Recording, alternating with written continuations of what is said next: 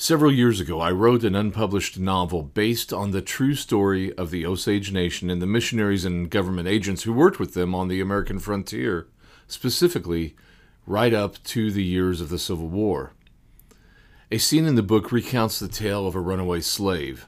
When caught, the slave's master sends the runaway to a distant farm as punishment. The slave is heartbroken. He will never see his home or family again. As he's carried off, he cries out for mercy, cries out to his family, and is sure that he is doomed. There is no hope for him. No one is able to step up and rescue him. We're discussing bondage to sin and freedom from sin this week on Christian Holiness Daily.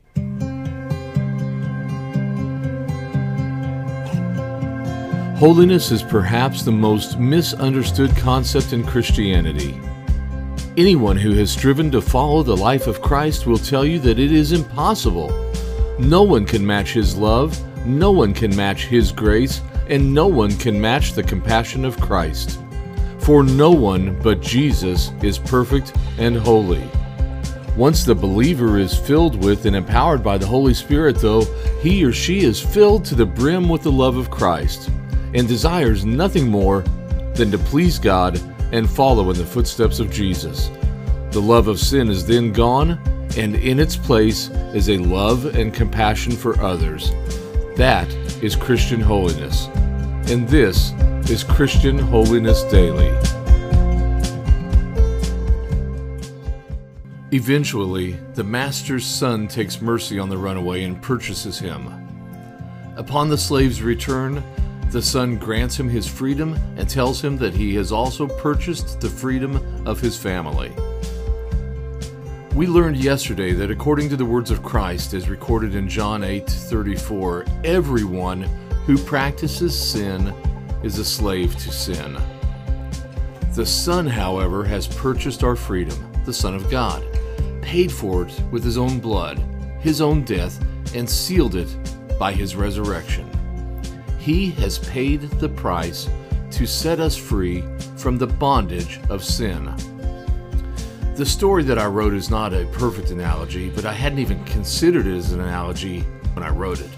But take a look at the next couple verses in John 8, verses 35 and 36. Here they are from the English Standard Version. The slave does not remain in the house forever, the son remains forever. So if the Son sets you free, you will be free indeed. If we are living as slaves to sin, it is because we have not yet accepted the gift that the Son is offering us freedom from that sin.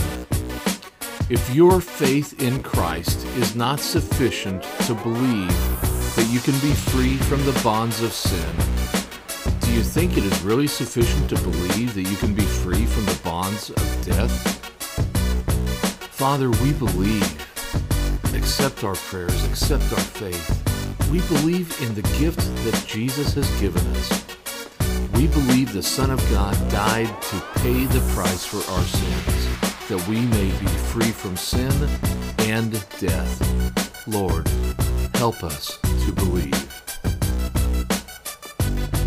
Thank you for tuning in to Christian Holiness Daily. We hope you are enjoying this podcast. And if you are, we hope that you will go to ChristianHolinessDaily.com and click on the contact page and send us a message. You can also leave us a voice message if you go to anchor.fm and look up our podcast there. Christian Holiness Daily is made possible through your support, and the support that we need most of all is simply your prayers. So long.